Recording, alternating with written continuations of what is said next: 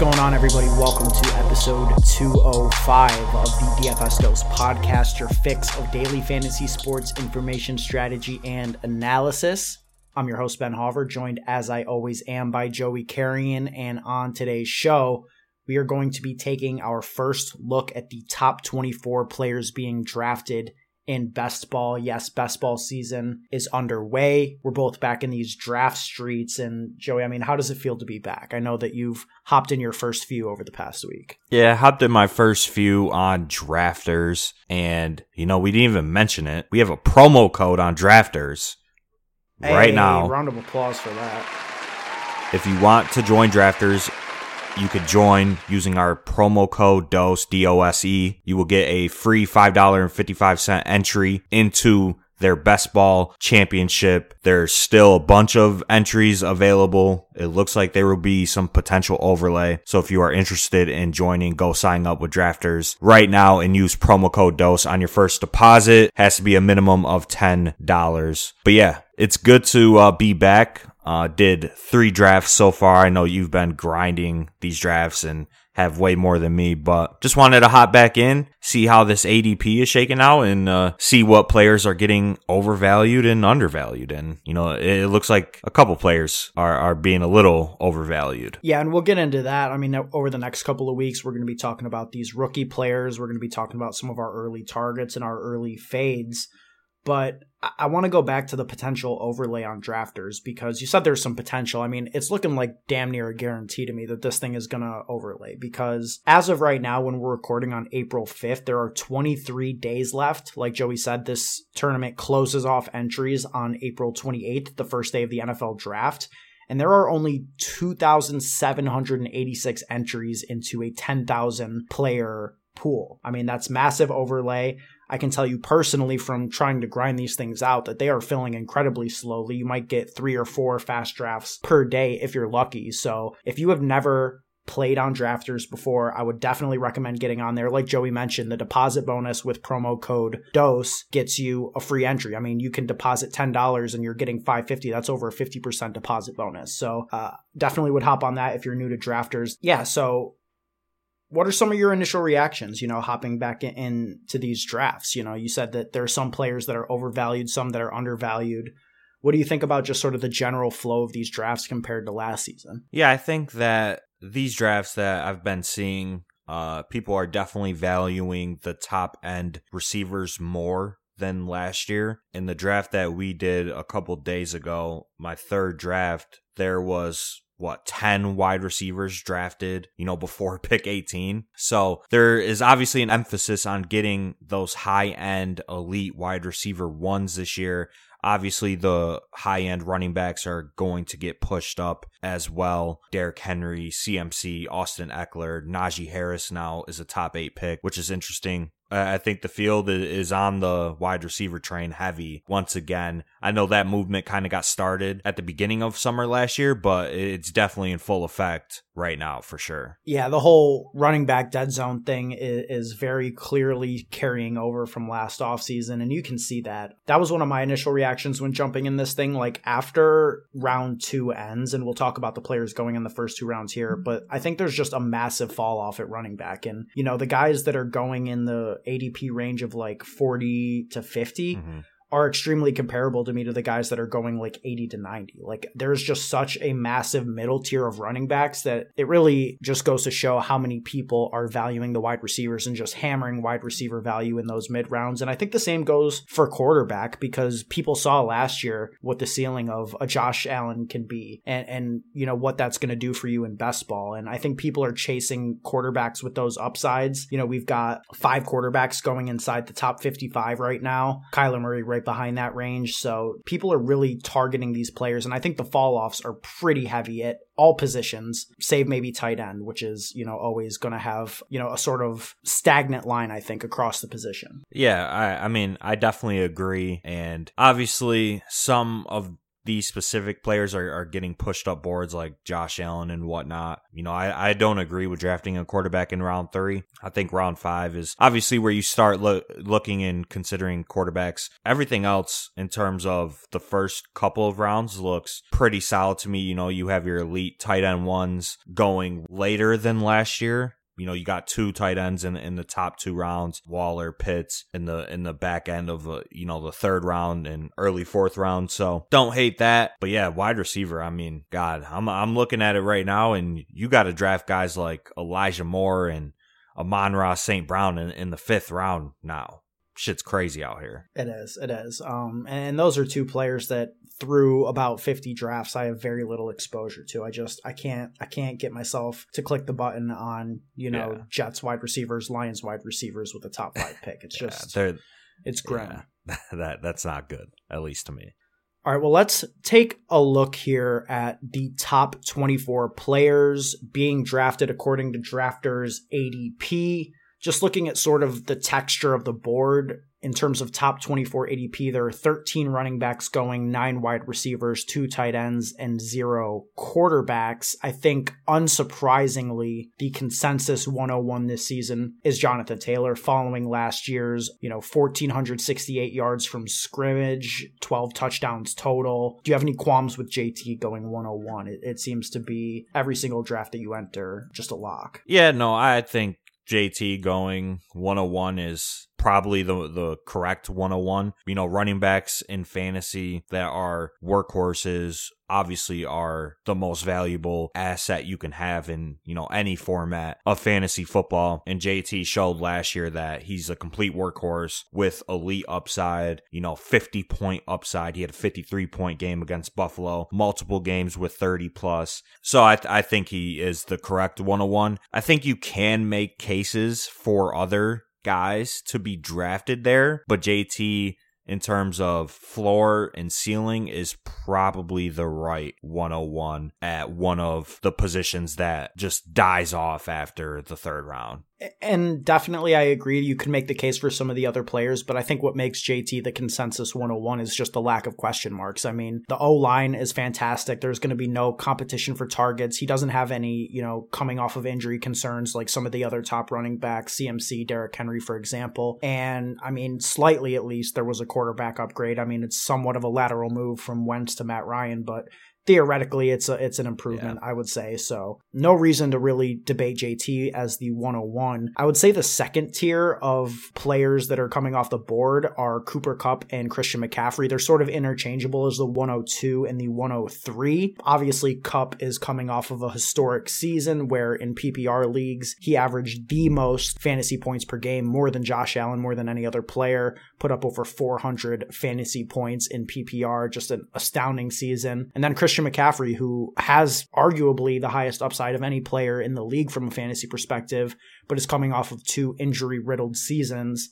How are you looking at these two guys, and do you have a preference as your 102 over the other? Yeah, I think Justin, in terms of positional value and opportunity cost, I think I would rather have CMC for the sole reason that, you know, we, we've been saying it already throughout this pod, and, and that's the running back position just falls off tremendously. And there's not many running backs in this league that can average 25 plus points per game like it's nothing.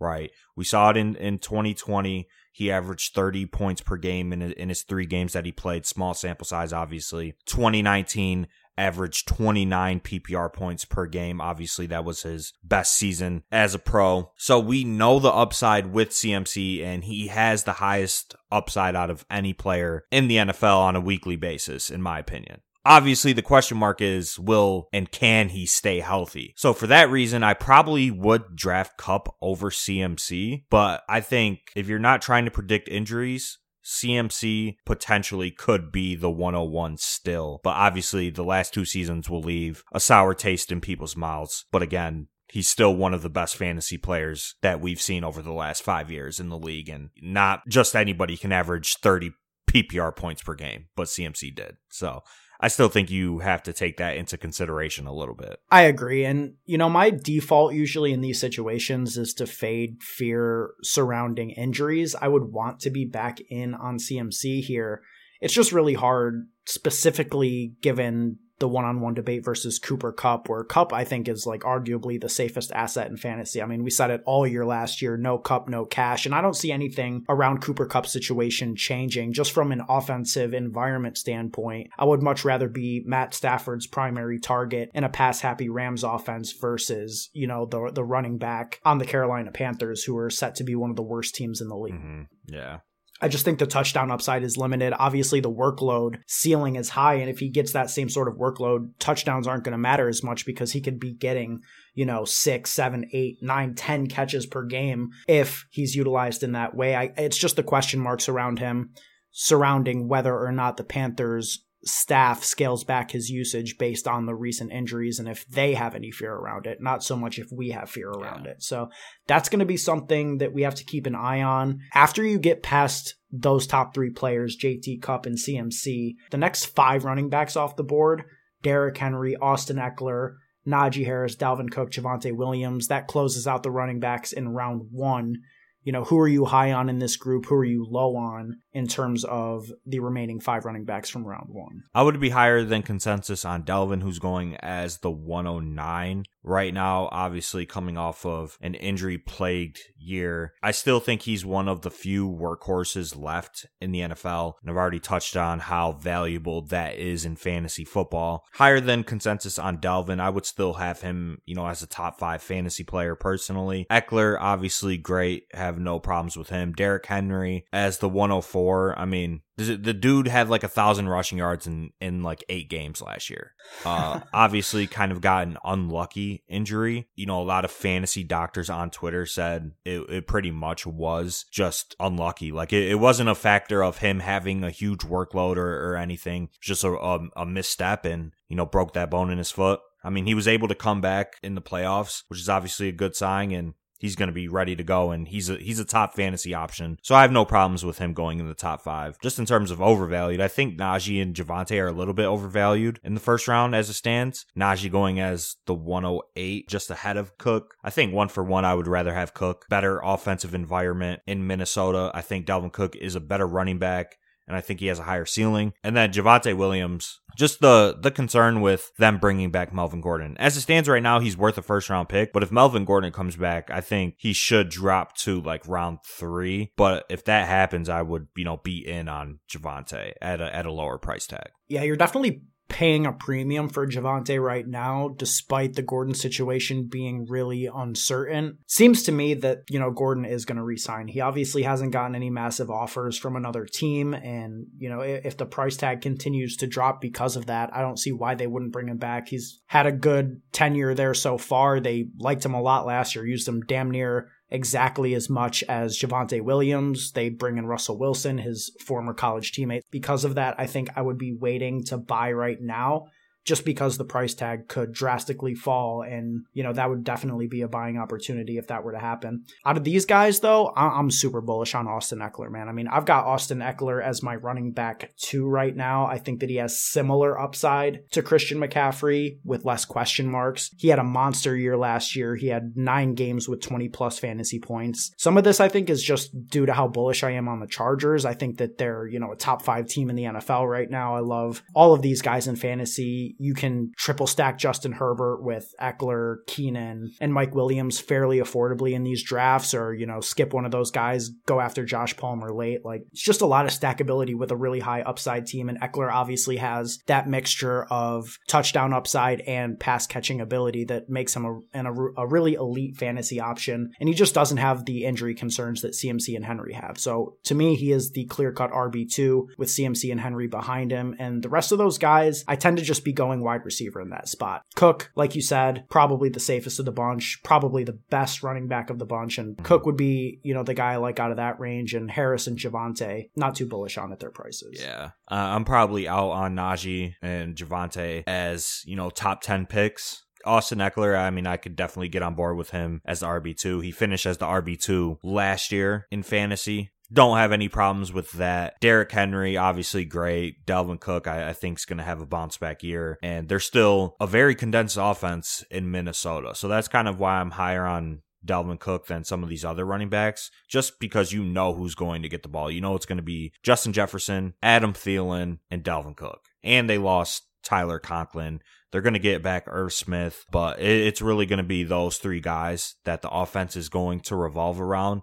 And all three of them, I think, can still play, especially Dalvin Cook still has one of the highest ceilings at the running back position in general and has a lot of touchdown upside as well. So I already have a couple shares of, of Dalvin Cook out of, you know, these couple drafts that I've done. But if, if he's going to be available late first, I, I, could see myself drafting a lot of Dalvin Cook this year. In terms of the other top tier wide receivers after Cooper Kupp, whose ADP is 1.2, we've got Justin Jefferson and Ja'Marr Chase as the wide receiver two and three, respectively. After that, there's a decent gap before we get to Davante Adams at wide receiver four. You know, you're pretty likely to see Ja'Marr Chase and Justin Jefferson go in the top six here. Do you think that the upside of these guys and the safety of these guys compared to some of the other wide receivers is worth the ADP gap before you get to the next tier of wide receivers? Hmm. I mean, that's a tough question. And this is this is where, you know, some people some people might get get mad at me for for this take, but I, I think they're a little too expensive. I, w- I would just have them knock down a couple spots, just because I think from a ceiling perspective, you can get the same ceiling out of you know Diggs, Deebo, CeeDee Lamb, for a round two price tag, right? And then from a weekly perspective, at best, they're going to average what, like 20, 21 points per game. But you can get a wide receiver like Keenan or D Hop or, I mean, CeeDee Lamb, Diggs, these round two, round three guys that are going to average 17, 18 points per game. So it's really like, are they, are they worth that extra two to three points per game on a weekly basis? For that potential at you know a 50 point ceiling is really my question my answer is yes i've been drafting a lot of these two guys um I don't know. I mean, God, we saw Ja'Marr Chase have a 50 point game as a rookie. The ceiling is undisputable. He has arguably one of the highest ceilings at the wide receiver position after Cooper Kupp, and there's nowhere to go but up in terms of his growth as a player. Justin Jefferson, like you mentioned, it's a consolidated offense, and outside of Adam Thielen, who's like 30 or 31 years old, there's really not much there. So Justin Jefferson to me has, you know, really few paths to failure. He's entering his third year back to back years with over 1,400 receiving yards. Last year, he had 1,610 touchdowns. And I don't see any real indication that that would slow down. And then you look at some of the guys going after him, and, you know, we're looking at like Davante Adams, new situation, significant quarterback downgrade, a more spread out offense, at least in theory, with Renfrow and, and Waller there. I don't know. I, I think that these guys are just a cut safer than the next tier of wide receivers. And I think that their upsides are, I don't want to say maybe significant significantly higher, but I just think that they have more accessibility to them than, you know, guys who are catching passes from Trey Lance in his first year, for example, or, you know, Derek Carr, or in Stefon Diggs' case, the upside is there, but how likely is he to hit it with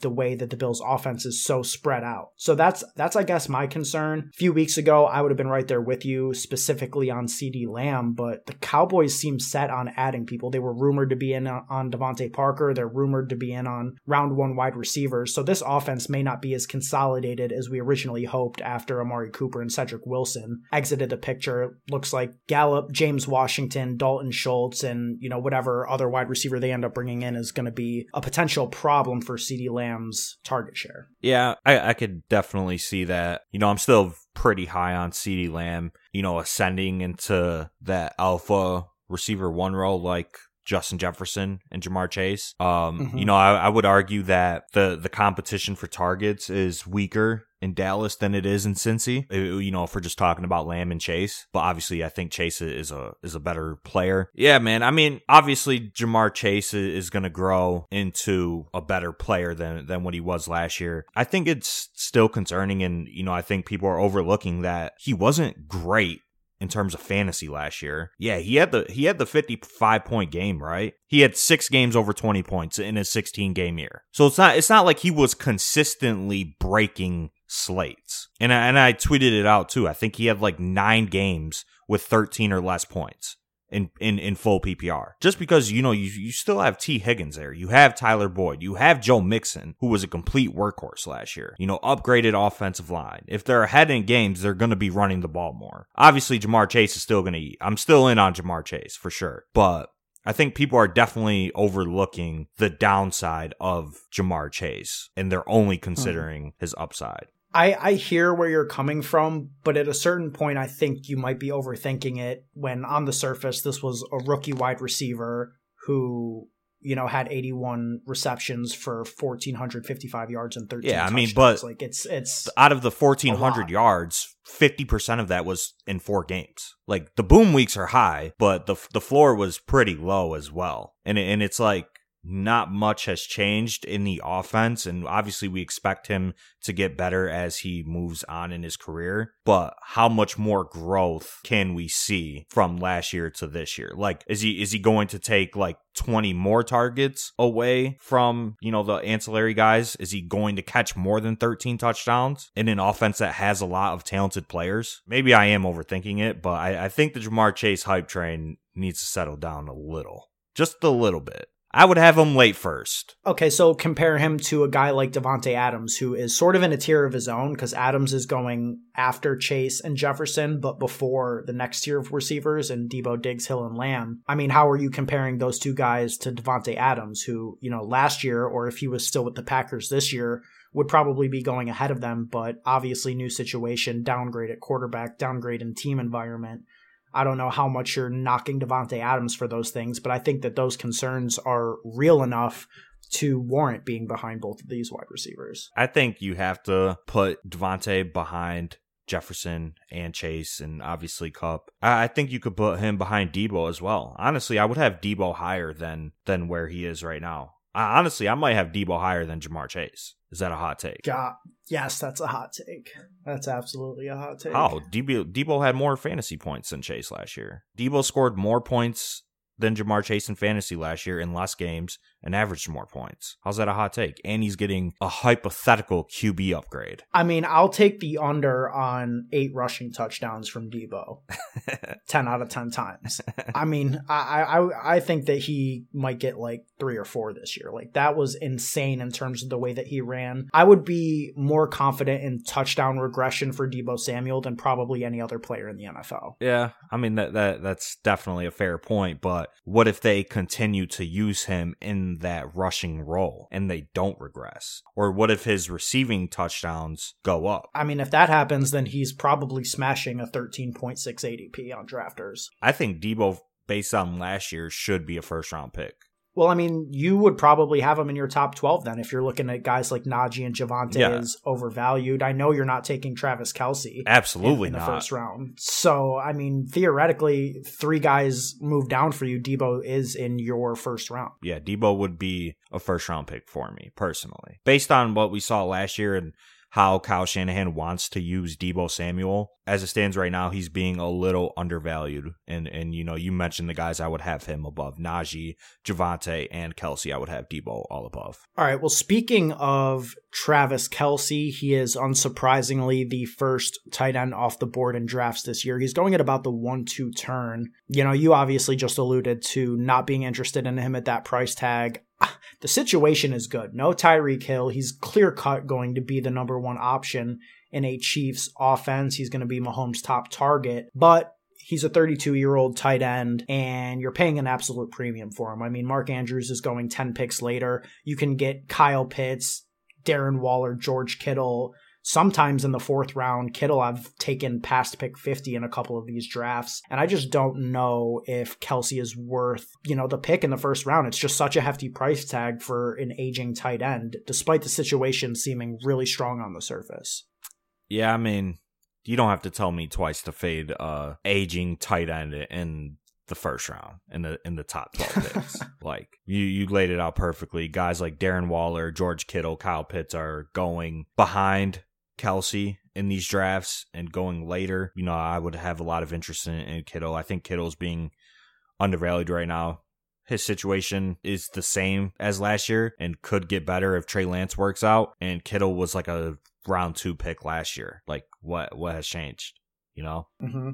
That doesn't make much sense to me. But yeah, I'm probably fading Kelce once again this year. Could work out, could not work out. Obviously, fading one of the best players in the NFL attached to the best quarterback in the NFL could be suboptimal. But in, in terms of just the position, you know, I'd rather target some of these later tight ends that can get me 10 to 12 points per game rather than draft Travis Kelce in the first round uh, where I think there's a pretty high opportunity cost when drafting Kelce. But obviously, the edge of having an elite tight end is probably one of the biggest edges left in fantasy football. So you you can make you can make a pros and cons list for Kelce, and you know you you can convince yourself one way or the other. Honestly, yeah. I mean, I don't think I'm gonna be full fading Kelce this year. Also because the Chiefs stack as a whole is cheaper. Mahomes' price has been falling since Tyreek Hill got traded, and the other ancillary options right now in the Chiefs are just they're all affordable. I mean, Juju Smith Schuster going around pick 60. I like that value. You can get MVS pretty late. So you can get a pretty strong Chief stack at an affordable price right now. We'll talk about that throughout the offseason. For that reason, I will definitely have some exposure to Travis Kelsey, but I, I, would expect it to be pretty limited. I like all the wide receivers we've been mentioning a little bit more, and even some of those back end running backs like, you know, Cook and and Javonte. So we pretty much covered all the wide receivers. I guess the one guy that we didn't discuss is Tyreek Hill, who, you know, goes from catching passes from Patrick Mahomes to catching passes from Tua. He is going right around the mid second round. His ADP on drafters is listed at 16.4 couple days ago it was at 14 i've seen him fall as far as pick 2021 i mean is tyreek hill still in your opinion belonging in the same tier of players with deebo with diggs with lamb aj brown etc i think just based on what type of player we know tyreek hill is i think you have to at least put him in with these guys just because we know the ceiling is really high. The quarterback downgrade i think is so immense that I would take all three of these wide receivers going behind Tyreek Hill above him, and that's Diggs, Lamb, and AJ Brown. That's how low I think of Tua being able to support Tyreek Hill on a weekly basis, and Jaylen Waddle, and Mike Gesicki, and Chase Edmonds, and Raheem Mostert. There's a lot of mouths to feed in that offense. I just don't see a way Tyreek Hill pays off this top 15 ADP. I would certainly expect him to be one of the most inconsistent options in terms of these tiers of wide receivers, but I don't see why he couldn't be similar to like AJ Brown, who, you know, is a valuable player in fantasy where he's going to have you know, a handful of those games where he's putting up 10 fantasy points, maybe even less, but he's still going to drop you those 25 to 30 bombs on occasion. Like, is Tua worse than Ryan Tannehill? I don't think so. I, I mean, think so. Person, def- definitive, definitive coaching upgrade, man. You're just you're a stone cold Tua hater. I think Tua is going to be a top twelve fantasy quarterback this year. I mean, that's just blasphemous. But you know, we we all have our hot takes. Uh, that's not I mean, even he's that going hot. behind. That's not even that hot. He's going behind Derek Carr, Kirk Cousins, Deshaun Watson, Aaron Rodgers. I mean, he's probably going to finish ahead of all those guys. I mean, stop it. What? Stop it. Deshaun Watson might outscore Tua in eight games. No, stop, please. please stop. nah, but I, I think Tua's a solid, you know, average NFL quarterback. He's not bottom of the barrel. He's obviously a starter in the NFL. And I, I think Tyreek Hill, like you said, is definitely going to be inconsistent. And like I said, there's a lot of players to feed on that offense that I think is going to hurt Tyreek Hill's upside a little bit. You know, he's never had this much competition for touches in his entire career. You know, over the last three to four years, it's just been him and Kelce, and everybody else has, has been irrelevant pretty much because they've been bad, right? Mecole Hardman, bad. Demarcus Robinson, bad. CEH, bad. Darrel Williams, pretty average at best. So I think he's just going into a worse situation, and I don't think there's going to be as much opportunity. And we know that opportunity means everything in fantasy football. Like I said, I would have Tyreek Hill below Diggs, Lamb, and AJ Brown, and I and I think honestly Diggs, who we could talk about, I think he is being a little undervalued right now because of his I don't want to say like lackluster, but underwhelming season compared to expectations last year. But he's still attached to, you know, a top three quarterback in the NFL that has an elite ceiling. In 2020, we saw Diggs be a top three fantasy receiver in the league, and he was only 0.3 points away from Tyreek Hill in 2020 in terms of overall points. I, I think Diggs is the most undervalued wide receiver. I, am right there with you. I mean, I want to be heavy on Diggs. It is hard for me to draft the Bills wide receiver two 55 picks ahead of their wide receiver one and Gabriel Davis, but Gabe Davis might be the most overvalued player in best ball right now. Are you kidding me, dude? The last time this man took the field, he dropped 200 yards and like four touchdowns. I didn't know that meant anything. It does. Oh. It does. It means that he's overtaken Stefon Diggs very obviously as the wide receiver one in oh. Buffalo copy. I'll ju- I'll adjust my rankings as you should, as you should. All right, couple more running backs closing out this mid range of the second round. We have Joe Mixon, who's going a little bit ahead of these guys. He's kind of like right before that tier of wide receivers we discussed. Then you got the wide receivers, and then we're looking at you know Alvin Kamara, Nick Chubb, D'Andre Swift, and I really like this tier. To be honest with you, I mean Alvin Kamara, D'Andre Swift seem like super stellar picks in the mid second round. If you take a wide receiver, you know, say, you know, JJ or Chase or Adams or Deebo in the first round and you come around and get these guys, I mean, you have a ton of reception upside in your RB1. And if there are your RB2, I mean, you're set. You don't even have to look at running back for another six to seven rounds and you can just load up on wide receivers. The touchdown upside is there, the reception upside is there. And I'm, I'm really finding myself drafting a lot of specifically Kamara and Swift just for that reception upside on a full PPR site like Drafters. Yeah, I think I think they're fine picks in in round 2. Obviously, there's a risk of suspension with Kamara with his battery incident in Las Vegas. Bro, I keep forgetting about that. Been like so many stories in the offseason that I literally forgot that happened. Yeah, where uh, you know, he beat the shit out of some guy. Uh, but so obviously there's a risk there, and I think that's kind of baked into his ADP as it stands right now. Because why would he be a mid second round pick if that wasn't baked in? Don't know. And so I'm in. I, I would be in on Kamara. Obviously has an elite ceiling, has great weekly upside because of his pass catching ability. And you know, if you could guarantee me that he plays 16 games, I would have him in my top five. You know, like he, he'd be a top seven pick for me. Swift, obviously, a lot of PPR upside. Obviously, the downside is the Lions offense. And and I think injury concern with Swift. 2020 he missed 3 games and 2021 he missed what, 4 games or 3 games. Mm-hmm. So obviously there's that concern, but I'm not too concerned about it. I think the offense just in general is my concern the offensive environment. But the Lions low key got some players. They're really just a quarterback away, or and, and maybe a, another wide receiver. But you know they got Chark, Hawk, Swift, Amon-Ra, St. Brown. Like they they got some talent. They do. Just wait till Malik Willis gets drafted. Uh, you know, second overall. I mean, and be cooking with gas. Maybe, but Swift, I don't mind him. I th- I think I would have Swift below Fournette and Kamara just because offensive environment in Detroit. But yeah, I, th- I think this round two tier of running backs is is really good. Kamara, Fournette, Swift, Aaron Jones, even the the running back that I would fade is Nick Chubb. I'm glad you said that because I'm on the same page, and it pains me because our friend James Brimacombe, aka Eagles, one of the sharpest best ball drafters out there, has been on the Nick Chubb train all offseason. I'd actually love to have him on the podcast again this year to explain that. But, you know, he's taken Chubb, to my knowledge, ahead of Kamara and Swift and Fournette and Jones. And I'm just confused about why, because it's pretty clear that he's never going to have that pass catching upside. Even if Kareem Hunt gets hurt, they've shown a willingness to just plug D'Ernest Johnson in there. It just seems like, you know, compared to all of these guys, he has the lowest potential to be a true workhorse and the lowest potential to make any sort of meaningful impact in the passing game. Obviously, from a pure talent perspective, Nick Chubb is one of the best running backs in the league. And with Deshaun Watson entering the fold, this could be the best offense by far that he's ever been on as a pro.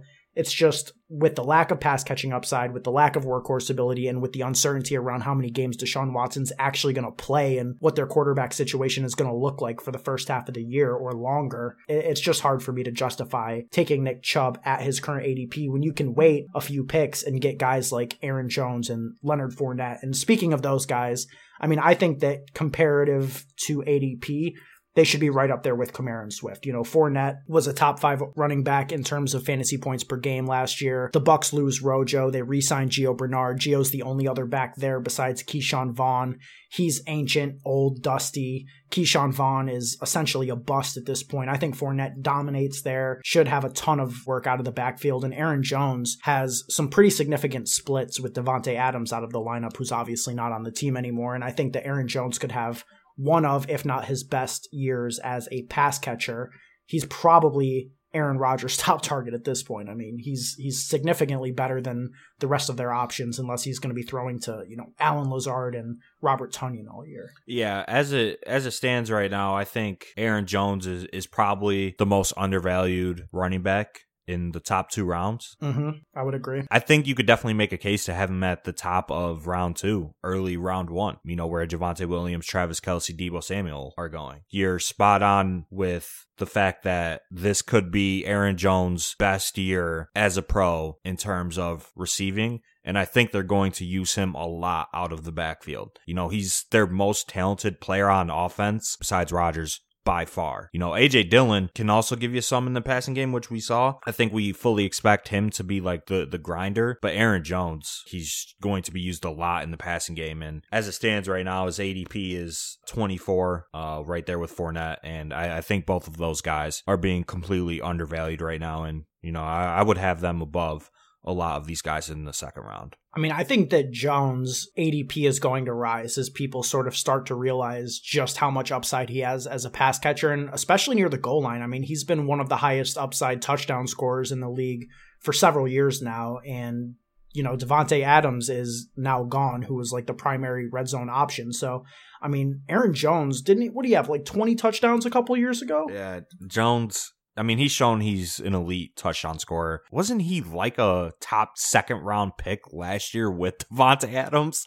And now he's being drafted as like a, a bottom second round, early third round pick? That doesn't make too much sense. Yeah, no, it, it definitely doesn't make sense. I mean, his rushing came down quite a bit last year. I mean, 2019, 2020, he had over a thousand yards in each of those seasons. He didn't crack 800 last year. I think maybe people are concerned about what role AJ Dillon is going to have. And don't get me wrong, I actually like drafting AJ Dillon. I think he has standalone value, and I think he has that same sort of you know, league winning value if Jones were to ever go down in the same way that I, I was targeting guys like, you know, Darrell Henderson, Alexander Mattison, Tony Pollard, etc. last year. So I, I do love Dillon, but from a receiving standpoint, Jones, 68 targets 2019, 63 targets 2020 65 targets last year.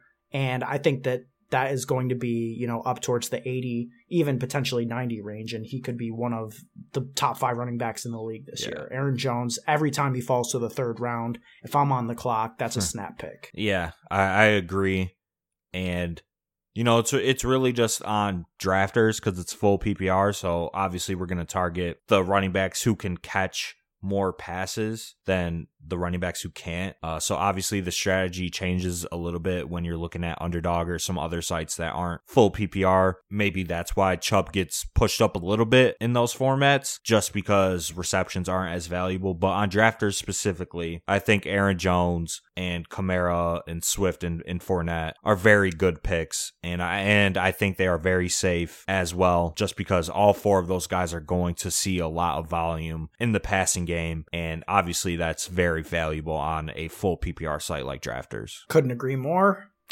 I think that that's about it as far as the top 24. I feel like we've covered everybody with a decent amount of depth here. And yeah, uh, I think that's going to be it for episode 205 of the DFS Dose podcast. Make sure you guys follow us on Twitter at the DFS Dose as well as our personal Twitters. I'm at Ben Hauver. Joey is at Joey Carrion DFS. If you guys want to connect with us, stay up to date, get some exclusive content, you can join our free Discord channel. The link to do that is in the description of the podcast. To everybody listening out there, we appreciate you, we value you. Until next time, let's stay accountable and keep it authentic. Vibes.